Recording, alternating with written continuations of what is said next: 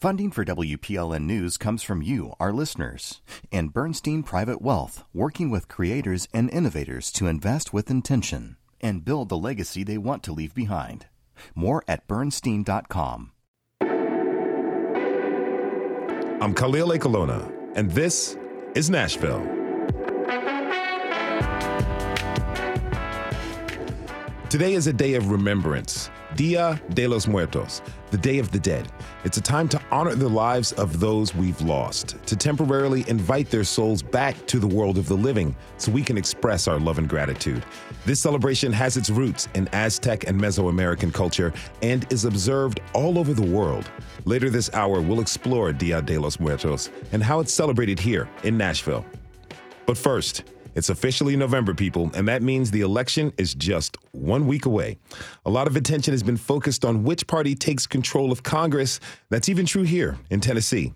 Fewer people have given much thought to the state legislature, though. And while it's not much of a chance Republicans will lose their supermajority, many voters will probably see some unfamiliar names on the ballots. Here to bring us up to date with what's happening in the state and Senate House races are WPLN editors Julia Ritchey and Chas Sisk. Thanks so much for being here, guys. Thanks for having us. Hi, Khalil. It's awesome. Okay, so let's start with you, Julia. You say, you know, one of the more interesting races in Tennessee this year is just north of Nashville and Montgomery County. That's where Democrat Jason Hodges has been a state rep.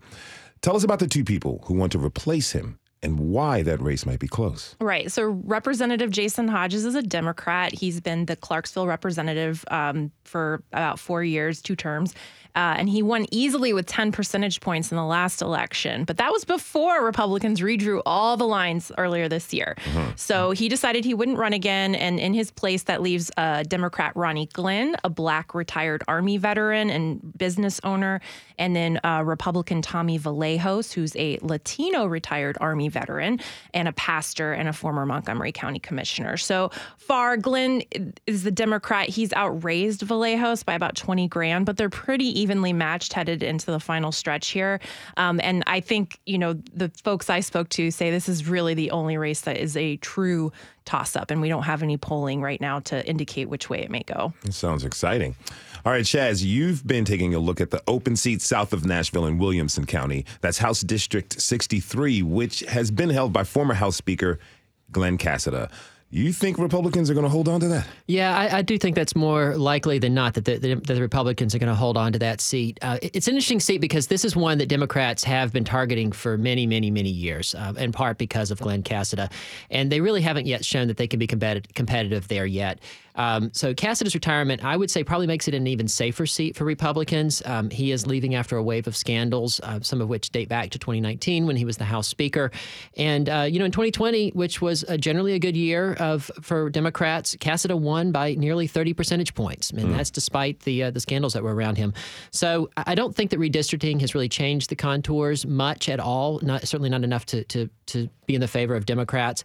Uh, the Republicans did nominate a relatively moder- moderate candidate in uh, businessman Jake McCalman. They was there was a firebrand, uh, Laurie Cardozo Moore, who might have been um, a, a, little bit easier for Democrats to run about against.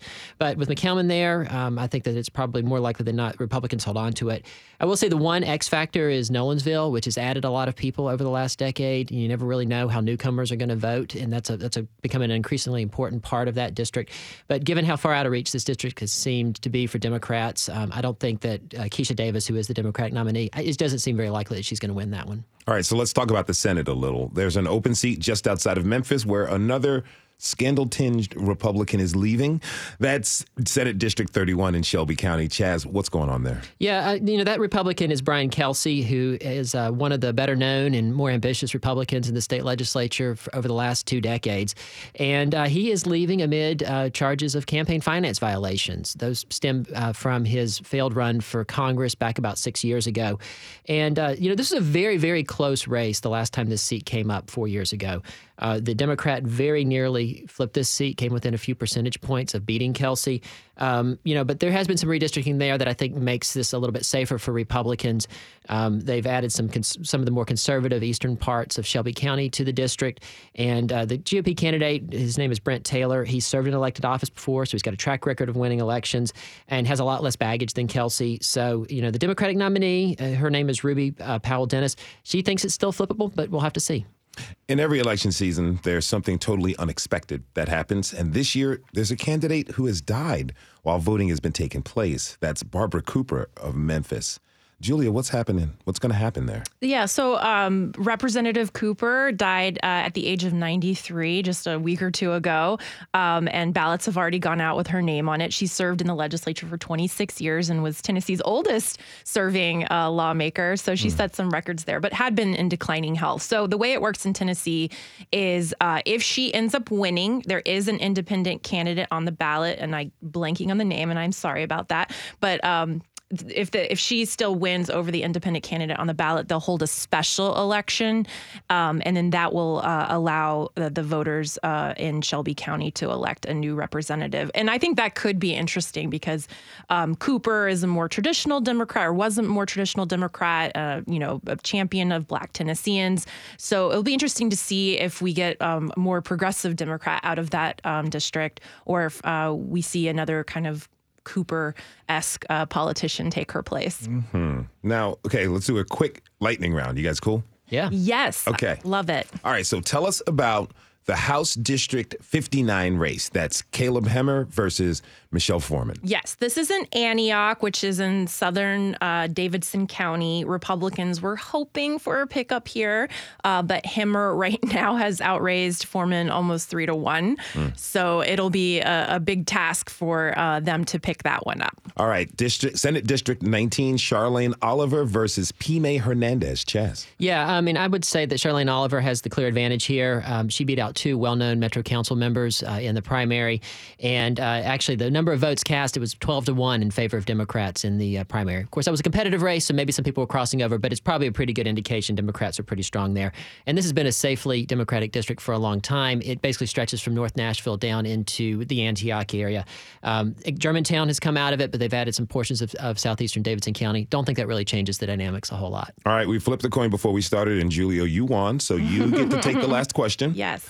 After the election is over, what's the story you're going to be watching heading into the legislative session next year? Okay, two things, and this is, allows me to get on my soapbox as well. Um, okay. The first is that these uh, maps that were redrawn by Republicans were challenged by voters in court earlier this year. The Tennessee Supreme Court intervened and allowed the maps to take effect this cycle, but that doesn't mean the challenges have gone away. It just means that it's going to take a little bit more time for courts to, to decide about the constitutionality about some of the changes that Republicans made to these districts. So I'll be looking to see if any of these lines uh, get tweaked in, in, the near future. The second thing is that there are more than 6,000 state lawmakers on the ballot across the country this year. Mm. Um, many of uh, Republicans on the ballot are backing the big lie that uh, Trump uh, won the 2020 election, uh, which is super concerning because, as you know, our state legislature uh, certifies our presidential uh, election and sends those uh, elector electoral college voters to Congress. Um, so I'll be seeing. Uh, I think I really do want to see like how many Republicans on the ballot um, in Tennessee back the big lie and what that could mean for everything from deciding voting rights to abortion rights to guns to education. Tommy Vallejos, you know, the candidate we just talked about um, in Clarksville, is one of those that has cast doubt uh, and and given credence to some of these election conspiracy theories. So um, it's a really important time. Congress is deadlocked. State legislatures have more power, so it is time to get out and vote. That was WPLN editor Julia Ritchey and Chas Sisk. Thanks both to thanks to both of you for being here. You can find their reporting at WPLN.org. And while you're there, check out all of our election coverage, including our explanations of the four constitutional amendments on the ballot this year. And, you know, tune in next Tuesday for election coverage throughout the day. It's special coverage from WPLN and NPR after the polls close that starts at 7 p.m. on 90.3 WPLN News. We have to take a short break. When we come back, we'll learn about Dia de los Muertos, the symbols, traditions, and significance of celebrating the Day of the Dead. Do you celebrate Dia de los Muertos? Tweet us at This Is Nashville. We'll be right back.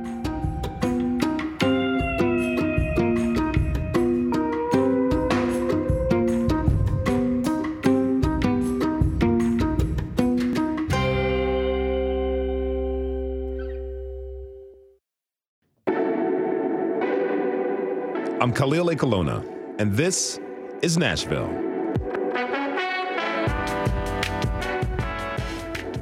A big part of Dia de los Muertos is the altar.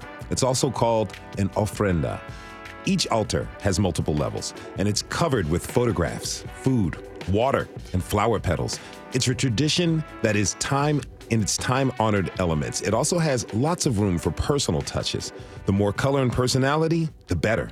Yesterday, Nashville public school teacher Ann Moctezuma spent part of the afternoon putting in some finishing touches on the altar in her home.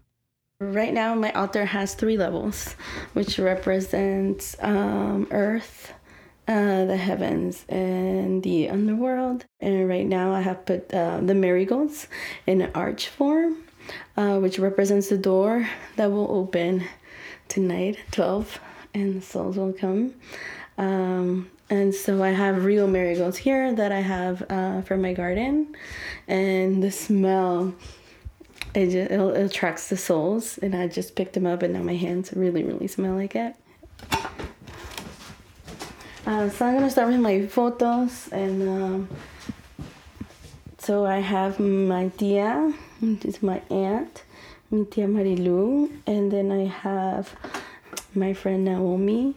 I have mi abuelo, este, and I have mi amiga Mary, who used I used to work with at school. Was she was a teacher with me. So these are my four personas that my altar is for. And I have, uh, oh, we represent a lot of the calacas, the calaveras in our altar because it doesn't matter how much money you have or how poor you are. When we all die, we all look like skeletons. We also believe that um, those souls that are coming to visit us have gotten or have taken this long, long journey. So they will be thirsty. And so you always have to put in your altar a glass of water for them, siempre. So that's what we're gonna do now.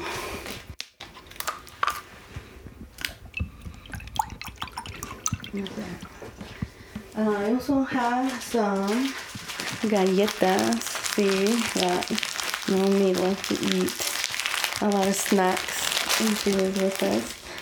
And um, gonna have now some decorations to add to our altar, and we do use pumpkins. So I got some small pumpkins to add to our altar, to add the orange color. And then I have this bell case, este, that is part of La Familia uh, that's been passed down. So when I moved here, uh, mi abuela actually gave it to me so I could have it and remember her. So I'm gonna put it in my altar to este for my abuelo to know that I still have it and I'm still using it. See. To help us learn more about the altar and Dia de los Muertos traditions, I'd like to welcome my first guests. Jessica Marquez Munoz is the manager of advocacy and communications at Conexión Americas. She is joined by Mayra Yu, executive director at Casa de la Cultura Latinoamericana. Jessica, Mayra, thank you both so much for being here. Welcome to This is Nashville. Thank you so much for having us here. Thank you very much. Eh, It's feliz, pleasure. feliz Dia, Dia de los Muertos a ustedes. Muchas gracias. Ah, de nada, de nada. Okay, so we just heard some of the process of preparing an altar or ofrenda. Now, Jessica, what are some of the other elements that go into making an altar to honor the dead? Absolutely. So you want to make sure that you represent all four elements in your altar. Um, you want to have fire, which would be like the candles that you place on the altar and you light them up. You have water, as uh, we just heard, for quenching the, their thirst and to helping them return on their journey back. and earth, which is the flowers, the pan de muerto, and air. So you have incense in it, and you can see the way that the incense burns, and you have the papel picado so that when it waves through, it's the coming of the souls, right? Okay. There is a long process. It starts from the 28th going forward. Um, on the 28th, you light the very first candle, and that candle is placed to receive the souls that are animas solas, we call them, um, which are those who are really don't have anyone to remember them by. And we also place a um, a flower, a white flower, on the altar. So you designate the spot, and you begin by doing that. That's the first day. Yes. Okay. What's day two? Day two is on the 29th.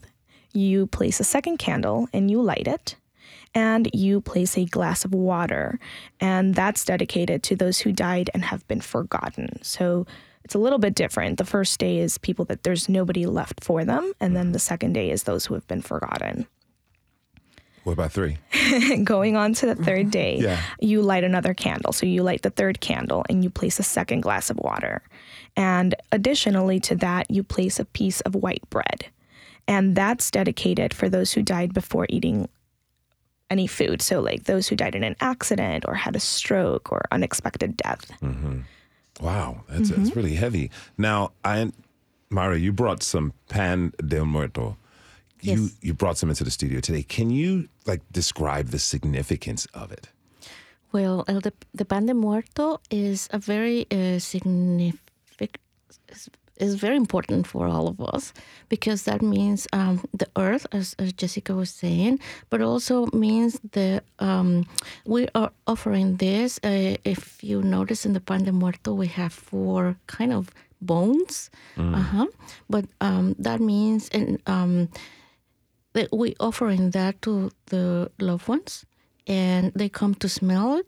And also well the souls is for the souls. And, and not only for our loved ones as jessica was saying we're offering this to everybody who die with an um, unexpected death and people who haven't been identified.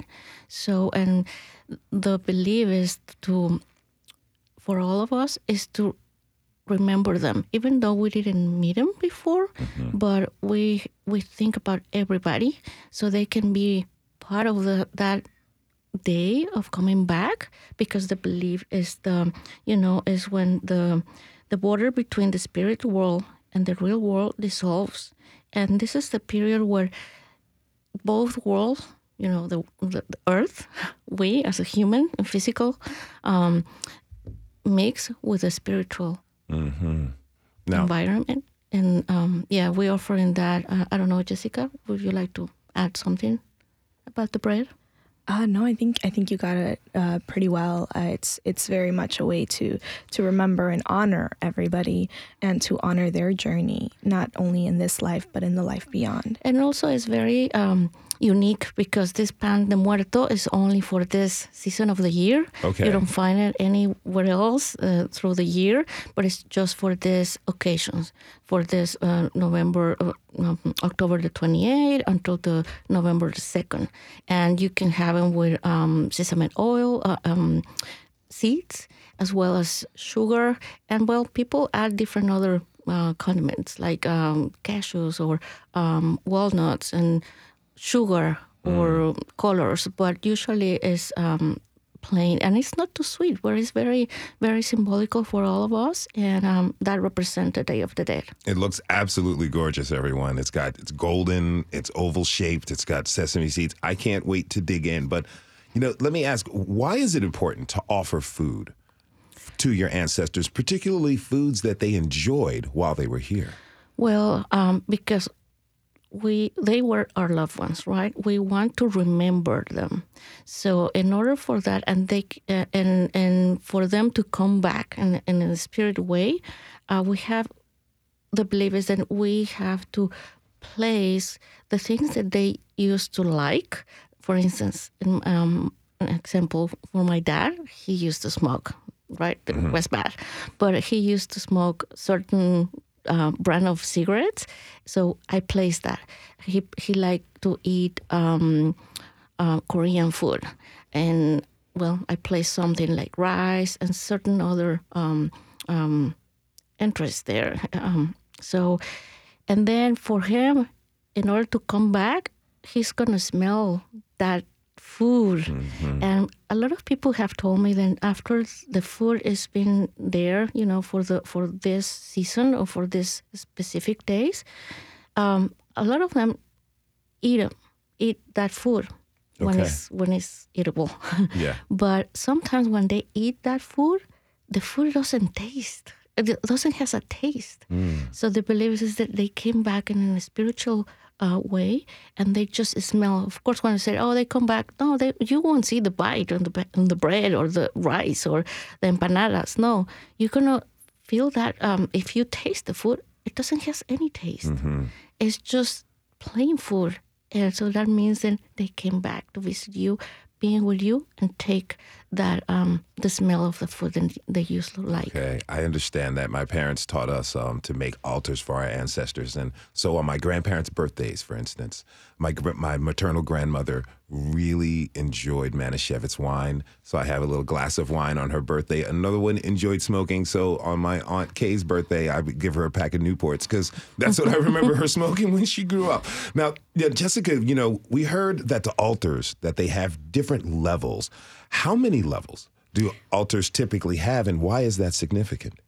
So there can be different levels. Usually you'll see levels of three, five, or seven for the larger ones. Um, and as we heard earlier, the three levels is the earth, the sky, or the heavens, and the afterlife. Um, a lot of the other ones more so significant um, for the either the amount of time it takes to travel through the underworld or the the afterlife or the different levels of the afterlife as well. Okay. Now you you went over some of the days that of Dia, Dia de los Muertos. Which day is today? Today is All Saints Day. Okay. And so that is uh, specifically for those who passed away as children or unborn, um, things like that. Um, and so it's also common to place like rattles or like a baby blanket or like a bib or their favorite toy um, on the altar for, for these individuals. If if you're just tuning in, this is Nashville, and I'm your host, Khalil Ekulona. We're talking this hour about the traditions and practice of Dia de los Muertos, or the Day of the Dead, with Jessica Marquez Munoz and Mayra Yu. Now, okay, so I want to ask, you know, you both grew up celebrating Dia de los Muertos. Mayra, how did you celebrate when you were young? Well, I celebrated um, making my our own altar, helping my granny, my mom to create and make the big altar with flowers, with candles. It was very exciting because it's colorful. It's a celebration. It's not just the, oh we're we're gonna celebrate and they are dead and cry. Now, for us, I think for all of Mexicans and people from who celebrate the Dia de Muertos, it's a celebration of life. That is the way for us to celebrate it.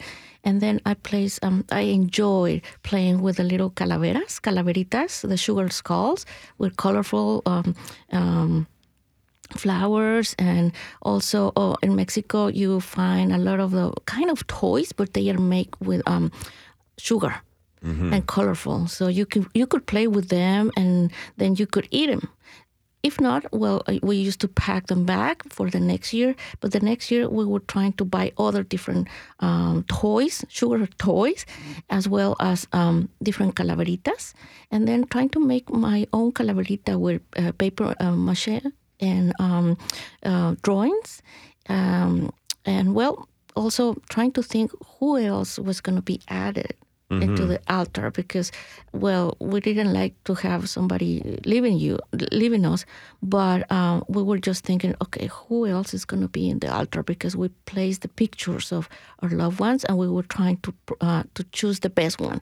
So we wanted to show everybody who came to the house who um, was um, um, w- w- how we were making the altar and to whom was um, honor Okay. that altar. Okay. Jessica, what are your memories about celebrating as you were growing up?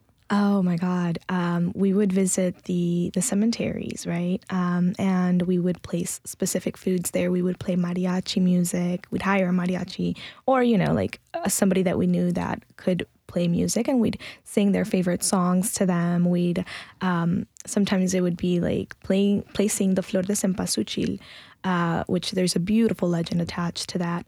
Um, we'd place it near their graves, and then we'd place it on the way home um, on the altar. Um, and it's the the scent of it is so powerful. Mm. Uh, and of course, uh, as as uh, as uh, Maida was saying earlier, we would tell the stories of our our loved ones who have passed away, and it was very beautiful because you got to learn about people that you might have never even met, mm-hmm. and and that that to me was one of the the most beautiful parts of it. You mentioned the Flor Cempasúchil. Can you talk more about the legend behind that? Yes. So, um, the legend has it that there was two children that met as kids, right? And they they grew up the beautiful friendship, and then they fell in love, and they went up to this um, specific hill that had this beautiful rays of sunshine, and it was believed that that's where the sun god Tonatiuh lived. Um, the lovers' names were Huitzilin and Xochitl. Mm-hmm. And so they asked the sun god to bless their love. And they were so pure that the sun god did. Um, unfortunately, one day, Huitzilin had to go to defend the village and he died in battle. And Xochitl was so distraught and so sad. She asked the sun god to join her, to let her be with her love forever. Mm-hmm. And so a ray, a golden ray, like shone upon her, and she turned into this bud of a flower and the bud never opened for a long time until a colibri or hummingbird okay. landed upon it. And so the colibri, the hummingbird, was attracted by the beautiful smell. And when he landed on the on the bud, the flower opened up. And so the hummingbird is Huitzilin, who he came back as a hummingbird. Mm. And it's said that so long as hummingbirds and cempasúchils are on earth, their love will last forever. Oh, that's beautiful. That's absolutely beautiful. You know, like Mayra, what role do stories play at this time of year? Uh, well, they are very important, the stories, because the mission of Casa de la Cultura is to promote, rescue, and transmit the traditions, the customs of Latin American countries. So we want to share what we learn and we want to transmit that through the new gener- generations. Some kids have already born here, but they don't they don't know anything.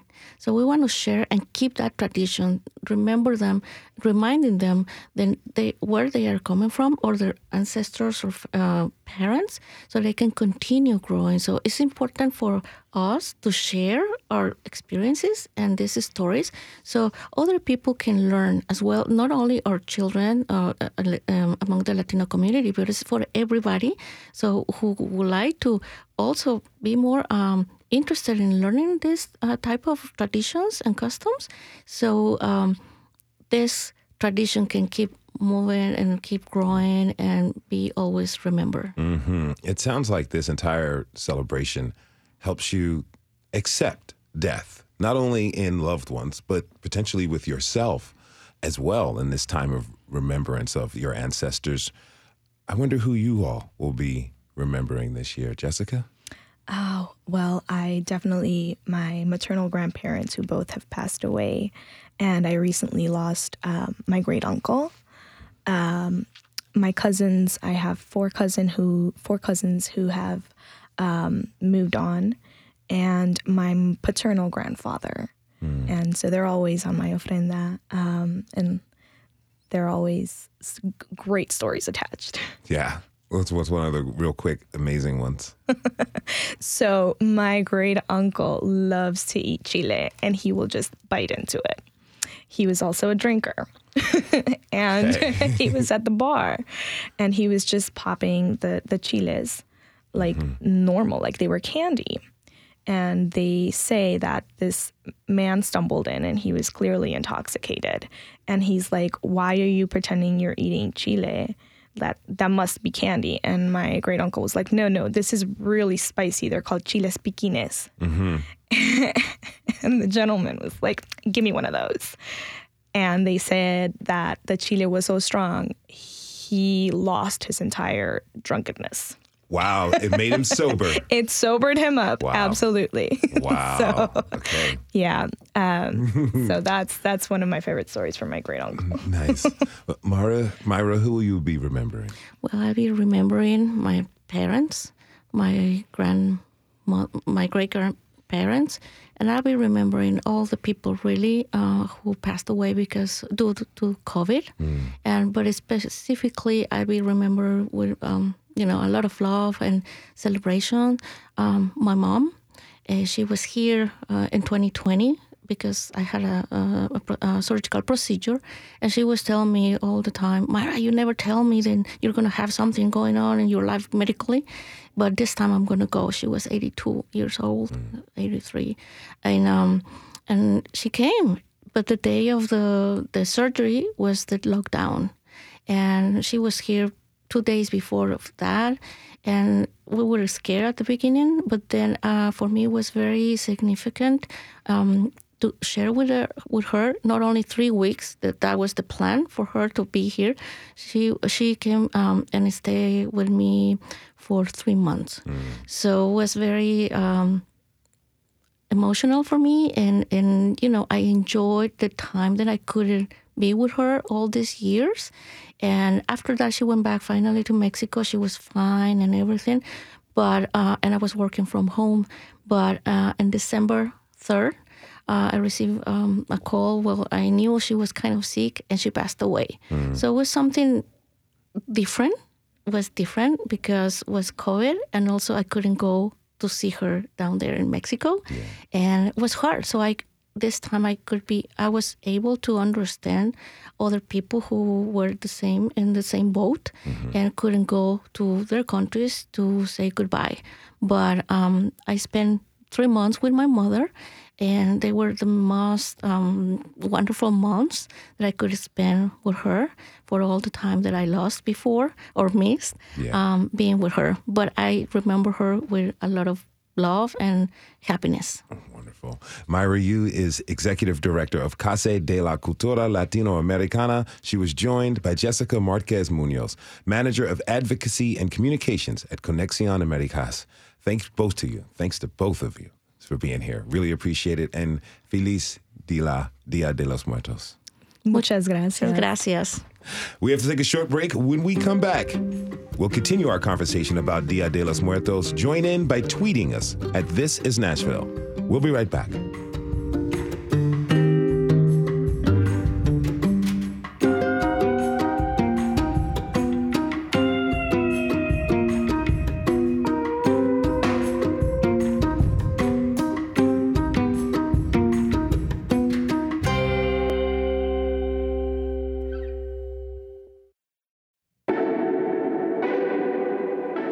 Khalil Ekulona, and this is Nashville. Today, we are learning about the traditions and celebrations of Dia de los Muertos, or the Day of the Dead. People all over the world are coming together to honor their ancestors and deceased loved ones. Over the weekend, there was a huge celebration at Cheekwood Botanical Gardens. My next guests have helped that event to grow to become one of the biggest around. Jose Vera Gonzalez is a Mexican American artist who has been part of the Dia de los Muertos celebration in Cheekwood for 16 years. Suzy Vera is also with us. She's married to Joe and works closely with him on the Dia de los Muertos celebrations. Welcome to you both. Hello there. Hi, how are you? Good morning. What's good afternoon already? Yes. We're so glad to be here. Thank you for having us. Thank you. Buenos días a todos. Este, para mí es un orgullo estar aquí con ustedes. Eh, bueno, pues feliz Día de los Muertos y vamos a celebrar hoy. Gracias, gracias. Now, joining us, also joining us is Yuri Kunzna. Cunza.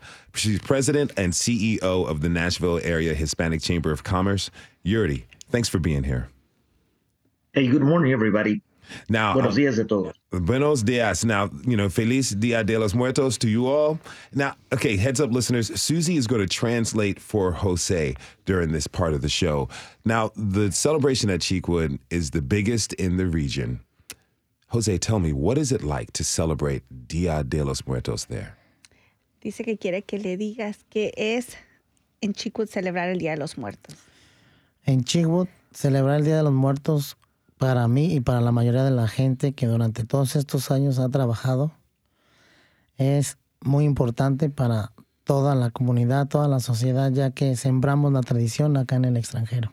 Okay, he says that uh, celebrating Dia of the Dead, uh, Dia de los Muertos at Chicwood is very important to him because uh, he's being part of uh, a community or he's teaching the community on what is Day of the Dead. So they're helping them. I mean, he's helping the Dia de los Muertos grow. Okay, now people, I just want to let listeners know people often come to the show dressed to the nines and looking very good, but Jose looks particularly sharp. Can you please describe that beautiful, beautiful jacket you're wearing? Dice que usualmente la gente que viene aquí vienen vestidos muy bien, pero dice, pero que hoy tú te ves eh, brillante. Que si puedes explicar un poquito de lo que tú te estás poniendo el día de hoy. Porto un saco muy importante para mí. Es una, un saco que hizo el gran diseñador y leyenda viva que es Manuel Cuevas. He says he's wearing a he's wearing a coat, uh, very important to him. This uh, coat has a lot of meaning, and it was made by the great legend, living legend, uh, Manuel Cuevas. Sí, y es, trata sobre la festividad del Día de los Muertos, las artes mexicanas, la música y la fiesta. and and as you can see, i- i- it's it tells a little bit about Day of the Dead, the arts, and the culture of, uh, of Mexico, the Mexican culture. Y fue un regalo que él me dio, mi padrino ahora actualmente, el día de mi cumpleaños hace cinco años. And this was a present that uh, Manuel gave him about five years ago on his birthday, which now is it's our godfather. When we got married, he was our godfather. Oh, that's beautiful. Now, I understand that you made a very large altar for this year's celebration. Can you tell me about that? Dice que él este, tiene entendido de que hiciste un altar muy grande este año, que quiere que le digas un poquito de eso. Sí, el altar, el tapete que es con arroz. He says that the altar, uh, the main thing, it, it, we want to state it out that the carpet, there looks like a carpet, it's made with tinted rice. Okay. Es 20 pies de largo And it's uh, 20 feet long, around 20 feet long. Y de altura son como 12 pies. And uh, I would say, so about height, about 12 feet. 12 by 20 feet, all made of rice. The carpet is uh, made of rice, but then you got the levels and then you got the design on the back. He did a mural. So the mural, he painted it on canvas, a big canvas. I will say the canvas is about 10 feet. Okay. Well, Suzy, what's the reaction like when you see people look at Jose's altar? What, how are they reacting? I see mainly the people when they go and they see it, they they surprise. It, it's seeing mm, his altars or his work of art. It, it's just shocking and to think on how someone has that uh, idea on his head. How does he come up with the uh, colors, the flowers, or everything? But it's just on his head. So it, it is very, very, very interesting to look at his Eh, work. la, la técnica, que esa fue creada por nosotros, por la maestra Arcelia y yo, este, hace 16 años, que es pintar el arroz. No se hace con arroz. he says that the technique he made up him and um Maestra Celia, she's a teacher at USN University. So both of them, they came up with this idea. They were doing a couple of tries. Usually, the carpet it it's, it does with um, other materials, but not rice. So they invented the tinted rice Wow. 16 years ago, Okay. and it was a success. And now they just keep doing it. Now, you're already, how long have you been going to the celebration at Cheekwood? Well, it's been it's been many years now. Um, I remember first being involved. Um, I'm sure over a decade ago. Um, I was part of the one of the first advisories uh, advisory uh, groups or, or committees for the Dia de los Muertos at Cheekwood. What was it And, like? What was it uh, like in those early days? Well, it was as as as good and as um, um, different for those who are not familiar with it. And uh, despite the fact that I am not from Mexico, uh, the concept of remembering, uh, I, I, was born in Peru, was very familiar to me uh, as we celebrate uh, All Saints Day. Now, today, actually. It's today. Happy All Saints Day to you. Now, you know, what about Dia de los Muertos? How does that resonate with with the traditions that you grew up with in Peru? Um, it, it, it, it, takes time to to it, it's important to learn about that. So I think you guys have done a great job complementing complementing what happened at Cheekwood in the last few days uh, by explaining what it means. Uh, in particularly, I think the Dia de los Muertos celebrated in, in Mexico, the way it is, um, it's very powerful. And of course, we can relate to remembering those who are no longer with us, um, which is a tradition that uh, the uh, church, in this case, the Catholic Church, has has been able to to keep alive, and coincides um, November first, uh, in which people also um, observe the second by visiting uh, uh, the sites where their uh, relatives are buried, and uh, depending on where you are, where you're from in Latin America, but I think uh, it may be a little different, but I think in essence is uh, taking advantage of that opportunity to to connect with those who are no longer with us. In my case, I only have one family member who has passed so far, which mm. was uh, my grandmother, and I remember her um, um, making sure that we uh, do uh, uh, observe and we go to church that day. And there were a few things that are very similar, uh, like the sweet bread and the offerings and, and, and few things that coincide. But I think I can understand now better uh, how much it means. And I have great appreciation for that. I hope this is not all, all lost because we, this is a generation that uh, I think we, there are a lot of information and different ways in which people um, are um, sharing how they do things, and I think we get distracted and we get uh, we get to. Mm. Forget sometimes, easy to forget nowadays. Mm-hmm. If you're just tuning in, this is Nashville, and I'm your host, Khalil Ekulona. We're talking this hour about celebrating Dia de los Muertos locally with Jose Vera Gonzalez, Suzy Vera, and Yuri Cunza. Now, Jose, you celebrated in Mexico. What what does the event at Cheekwood, how does that compare to what you grew up with in Mexico? Quiero que le expliques, um, porque tú celebrabas el Día de los Muertos en México. Uh -huh. Entonces, ahora que lo celebras aquí en Cheekwood, ¿cuál es la diferencia o cómo lo puedes comparar? Um, bueno, yo tengo una frase que siempre digo que México me vio nacer, pero Estados Unidos me ha visto crecer. He says he has a phrase that he always um, says everywhere he goes. He's like, Mexico saw him uh, born, or he was he was born in Mexico, but the United States has seen him grow. Mm. Entonces es similar, uh, porque ha crecido la festividad acá, la hemos sembrado con mucho esfuerzo. La, la comparación que puedo hacer, pues sí es grande en, en cuestiones eh, culturales, históricas. ¿Cuál sería la diferencia? Uh, en materiales auténticos, como la flor de Simplasuchi, que es una de las elementos más importantes de la celebración del Día de los Muertos. He says uh, the difference, I guess, it will be, it's very similar. Um, the altar, but everything that they put on the altars here, it's a lot of it, it's not real. Uh, mm. Especially the floor of cempasúchil, it's really hard to get here in the United States. Also, uh, in Mexico, we put authentic food like the mm-hmm. preference of the food of our loved ones that have passed away, like tamales, mole, atole, everything. Candles. Mm-hmm. I mean, mm-hmm. we light up the candles. At Cheekwood, because of safety reasons, we're not able to put, we'll caught on fire if we do so many, mm-hmm. because we put a lot of candles, mm-hmm. lots and lots of candles. And here we were not able to do so. También, por ejemplo, se hacen muchos desfiles en diferentes pueblos mágicos de México. Es lo que falta aquí. Oh, and he also says there's a lot of uh, parades people dress up as uh, Catrinas or in, in a lot of the little magic towns in Mexico. And that's something that mm, he thinks that we need to do here. When I lived in Albuquerque, I would go to Dia, Dia de los Muertos uh, celebrations, and they would have long, long parades of a lot of people. Exactly. Algún día lo tenemos que lograr. He says one day we have to make it. So that's something in our little goal list that we want to do. Definitely do a parade of Dia de los Muertos here in Nashville. That would be awesome. That would be really awesome. Now, Suzy, I understand you grew up in Mexico, and Dia de los Muertos, it was an important part of your childhood. Did you keep that tradition as you moved to the United States?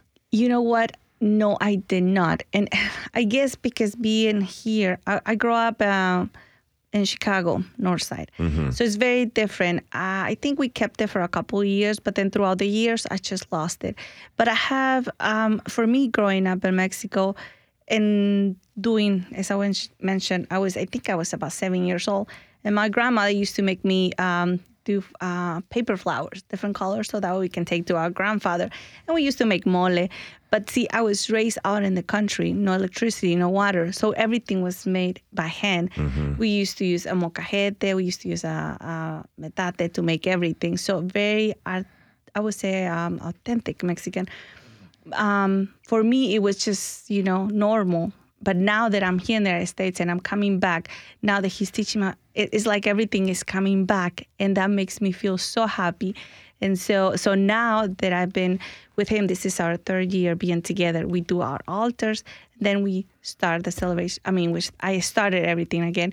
So I love it because our kids that way we're teaching them, and the fact that we see a lot of people now, kids, uh, learning about Dia de los Muertos.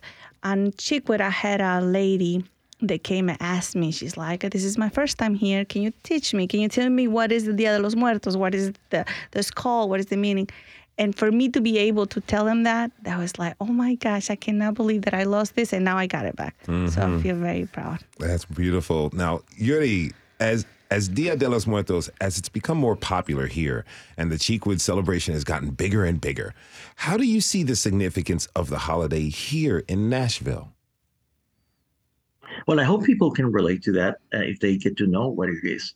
That's why I think this program, I hope, uh, gets to be available uh, to uh, come back and listen to, because it can let us understand better what it means.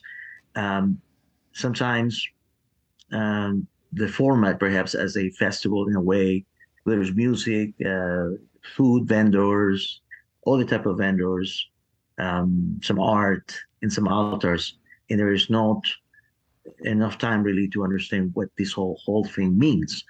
Um, and I consider that to be uh, a great exercise in in in connecting or reconnecting to those who were very important in our lives. Uh, I think the, the uh, the what we are now has to do a lot with the people that were around us, and for many, uh, we have significant family members who shape, uh, help us understand the world, perhaps uh, shape us, and uh, were many times role models for us. So I I hope this is something that gains more more popularity, more um, more um, support.